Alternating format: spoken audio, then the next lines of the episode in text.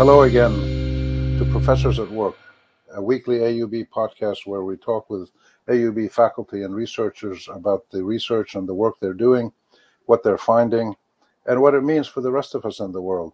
I'm very happy to have this week as my guest Professor Rima Habib from the Faculty of Health Sciences. She's a professor and also chair of the Environmental Health Department, and she has worked for many years in various fields with a strong focus on the health disparities for marginalized workers and unrecognized labor in Lebanon, and has been a pioneer in this field of research. Professor Habib, thank you for being with us. Thank you. Thank you, Rami. It's a pleasure to be with you. You're dealing in a very important field, which actually is growing in the Middle East. There's so many refugees and informal laborers and people who are not recognized and marginalized. So what prompted you to launch this research project, particularly on the youth workers in the Bekaa Valley in Lebanon? Thanks, Rami, for this question. Since joining the Faculty of Health Sciences at AUB, my research has focused on marginalized communities in Lebanon. These communities are facing challenges, deprivation, poor living environments, in addition to harsh working conditions. My experience during the urban health survey that our faculty conducted between 2002 and 2003 in poor neighborhoods on the outskirts of Beirut, and specifically in the communities of Nab'a, Hayy Sillom, and Birj al-Brajne Palestinian refugee camp. This experience was a turning point in my career, and this is when I first joined AUB, by the way. The study exposed me to the urgent needs of low-income communities surrounding Beirut. And since the completion of that urban health study, I have focused my research on refugees, on migrant workers, and on marginalized communities in Lebanon. Also, at the start of the Syrian conflict in 2011, when hundreds of thousands of Syrian families were displaced to Lebanon and were in great uncertainty, this crisis called for research at the intersections of my fields of specialization on agricultural workers and migrant and refugees communities. So I felt that I needed to support these vulnerable communities. Therefore, I initiated research exploring the experiences of Syrian farm workers, their experiences with regard to their access to healthcare, with their working conditions, gender inequities, and societal marginalization. And therefore, I have pursued this research guided by my professional training, but also with a framework of social justice that I focused on most of the time. Basically, in 2017, and at the request of the Ministry of Labor and the International Labor Organization, I launched the study on child labor among Syrian refugees to explore the living and working experiences of more than 4,000 Syrian refugee children working and living in the agricultural region of the Bekaa Valley of Lebanon.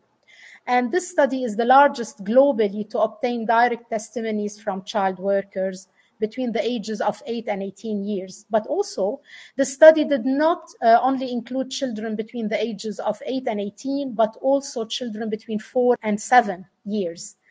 Of course, due to ethical reasons, we could not interview directly these children at the age of 4, but we obtained the information by proxy due to their vulnerability and young age. So their guardian was giving us the information. The findings on their living and working conditions were breathtaking. Again, this was an eye-opener to me. Wow. Well, that takes me to my next questions, which is, what are the one or two most striking findings that you have generated? And also, what are their implications for foreign workers, but also possibly does some of your work give us insights into how to assist Lebanese marginalized workers as a whole, or do your findings apply only to refugee and marginalized labor? Well, thank you for this question, Rami. I will first speak to the findings of the Syrian refugee working children, more than 4,000, as I told you earlier. The majority of the children in this study in the Bekaa Valley, and that is around 75%, worked in the field of agriculture, but also in other occupations that are considered hazardous, dangerous, and unfit for children, according to the classification of the International Labor Organization. Among working children between the ages of 4 years and above, the average age of starting work was around 11 years. But to be exact, it was 10.9. Mm-hmm. So this is a very young average age to be starting work. A child has to be at school at this age or playing. And for more than 95% of the working children in the study, but that were between the age of 8 and 18, we found an association between their exodus to Lebanon and their first child labor experience, which mm-hmm. speaks and which is very telling in relation, actually, to the conditions imposed on the children as a result of war and displacement. So right. These conditions of war and displacement drove them to child labor. They were not engaged in child labor before that. Also, more than 30% of the working children reported having been injured at work. That's a very high percentage of children injured. And we found a considerable proportion of children, actually more than 45% of boys and girls, reporting physical or verbal abuse at work. Wow. In addition, an alarming 79 children, and this is what they told us when we interviewed them. They told us that they knew a child who died following a work accident. Wow. So the working conditions of the children were precarious. And I tell you, up to 82% of the children reported working under the sun for about 6 hours per day. Wow. In addition, only 18% of the working children were enrolled in some form of schooling. And when we asked them, the main reason for not enrolling in school was having to work and support their family. And this was reported by around 50% of the children. And however, Rami, and this is really a bit reassuring and uplifting, despite these harsh realities of their life, their interest in educational opportunities was very evident by their answer and shows yes. optimism. So we found that 91% expressed an optimistic outlook about their future and resilience in the face of their current situation. Wow. Now I will speak to the findings on the living conditions of the refugees out of the study itself, one of the largest study that looked at over 12,000 individuals.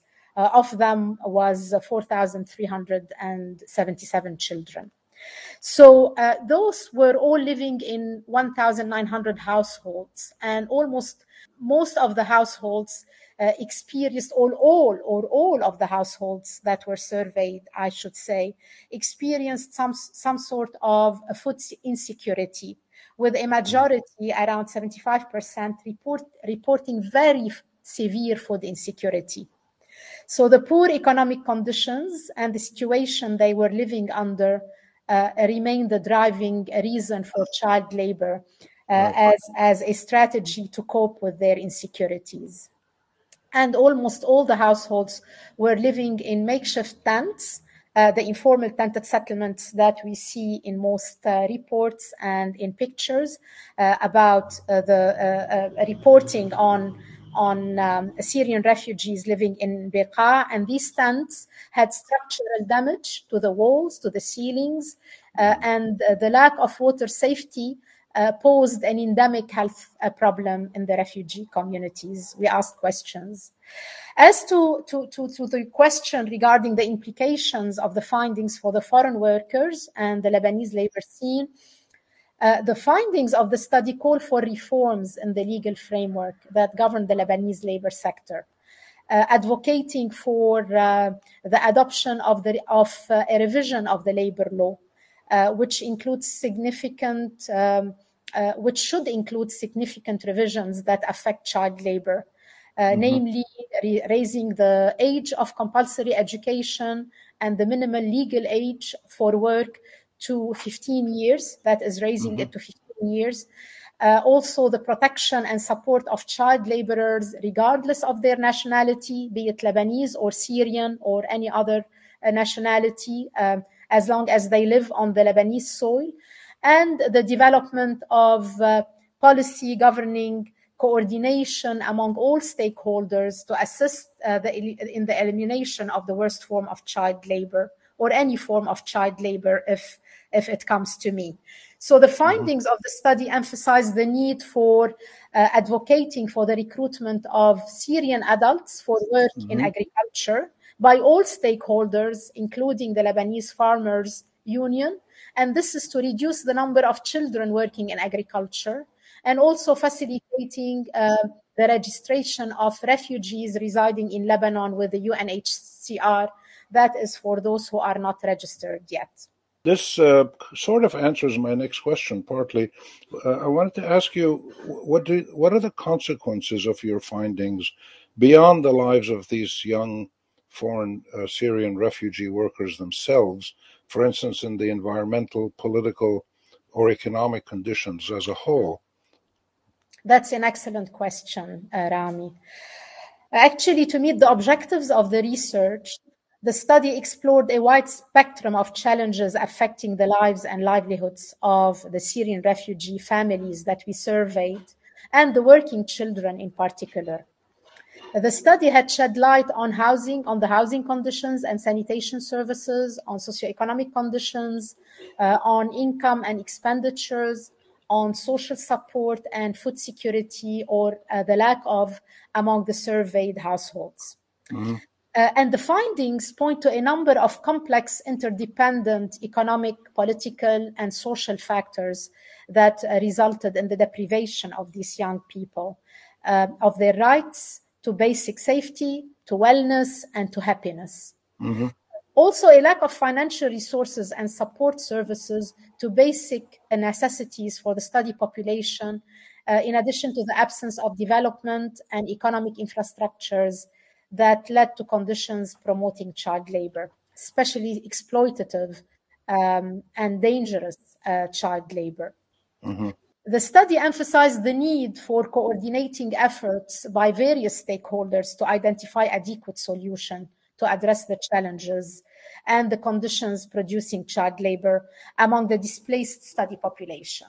So we have to acknowledge that child labor is a complex issue, and it cannot be solved through a simple and single solution. Rather, it requires a breaking the cycle of poverty and providing better opportunities for these children and their family. Finally, the study recommended the development of income-generating projects and economic opportunities for the refugees. For example, food security projects, improved relief outreach programs, adequate and improved housing and community services, as well as social support services, among many others. Wow. Let me ask you a question that also you touched on a little bit, but also I'm sure there's more that you can say. Do your findings about the Syrian refugee children tell us also about required possible policy changes that need to be made for other people? Let's just talk about Lebanon, but the region also is probably similar. But other people, like very poor and marginalized Lebanese in rural or urban settings, or say Palestinian refugees. And in recent years, there's been, we've had some Iraqi refugees and people from other countries. So does your work shed light on a broader range of issues in society beyond Syrian refugee children who are working? Well, we had studied Syrian refugee children because it was the most recent crisis, a humanitarian crisis that hit our region. And as you know, Syrians were displaced to many countries, host countries in our region, and many studies were launched. But this is not to say that we only studied Syrian refugees and their plight. My colleagues and I at AUB have also studied the living conditions of Palestinian refugees residing in Lebanon, and that was done in collaboration with UNRWA. We carried out a national study looking at Palestinian refugees' health. We explored the social, political, and economic conditions impacting these communities. We also did a community-based research project in a rural, underserved Lebanese community in Akkar, in northern Lebanon. My experience with all these marginalized communities, be it Syrians, Palestinians, and Lebanese, my experience with all these marginalized communities proved that poverty is a root cause of most of their social and health problems. The research we did, we did also identified patterns linking social and economic deprivation with community health outcomes. So the more economically deprived you are, and the less social capital you had, the more health outcomes, the more health problems and more challenges you will face. So there was a gradient in this correlation. Right. The topics that you've mentioned are dealt with or should be dealt with by a range of government agencies, NGOs, international organizations. There's a lot of people who look at these issues. My question is, what have you discovered about how these existing institutions, whether Lebanese or foreign, whether official or private or NGOs, what are they doing? Is there real work going on across the board to actually bring about these policy changes that you are calling for, or really address these underlying conditions of poverty that then lead to deprivations that lead to poor health outcomes? Actually, my experience with this last study, the child labor study among Syrian refugees, its findings were widely disseminated among the public and policymakers, nationally but also internationally. And here I will tell you about all those who were involved and the findings were disseminated to. And you will find me here listing many of them. Several UN agencies and the Lebanese Ministry of Labor had put a plan to act on the report's key recommendations, actually.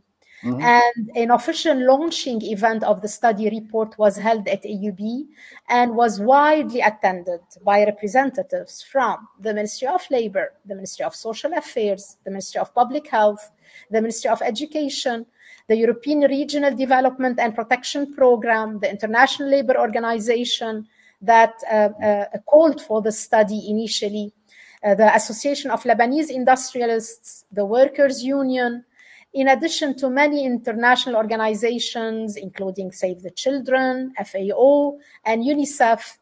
And although this research received acclaim from prominent scholars and was recognized by the Lebanese Minister of Labor at the time as, quote, incredibly informative and moving, unquote, and it was widely covered by the media. I mean, I have tons of media reports that at least more than a dozen covering the study and its findings. However, effort to address the situation that the study describes and intervene on the challenges that were revealed in the findings of the study took a backseat, unfortunately. As you know, Rami, Lebanon faces multiple humanitarian crises currently, including the COVID-19 outbreak, the economic collapse, the political instability, not to mention the August 4 Beirut blast, which anniversary was, 1 year anniversary was only a couple of days ago. So unfortunately, child labor issues are not on the top of the priorities currently. Well, that's a wide array of insights based on your research, and also a wide array of needed reforms that you talk about. My last question, because we're almost out of time, my last question is, do you have examples of policy interventions that have worked? whether by government, private sector, local communities, NGOs, UN agencies, whoever it may be. There's so much that needs to be done in this area. And you've been out in the field for, what, over 2 decades now, I think, or about 2 decades. So what do you see going on where when governments, like in Lebanon, don't have the resources to carry out the required reforms or humanitarian interventions? Is anybody showing successful interventions? Actually, Rami, there have been plenty of studies published in the international literature about interventions, especially in places where child labor is endemic, such as in Africa and the gold mine industries, where yes. children, because of their small size, are sent into small holes in the ground to yes. fetch the gold. In the cocoa industry, where slavery is still occurring, mm-hmm. And there have been many documentaries about that. So many interventions have been discussed. Some have worked and others have not. Some of the interventions that have been promising were about enticing the parents to send their children to school, but providing assistance for these children that would be conditional upon sending their children to school. And this would be addressing poverty, actually. So the root cause of the problem is poverty. And unless right. we address poverty, like what the Sustainable Development Goals stipulate, that we mm-hmm. need to address poverty, decrease the levels of poverty, and address a humanitarian crises in conflict settings, we will still face the same problems. Because children are sent to work as a coping strategy, as the UN agencies have right. Coined the term. And unless we give an alternative for these kids, be it some form of education that doesn't need to be in the form of an academic education, the normal or the traditional academic education. Mm-hmm. It could be some form of education that would give them a tool for jobs, for work.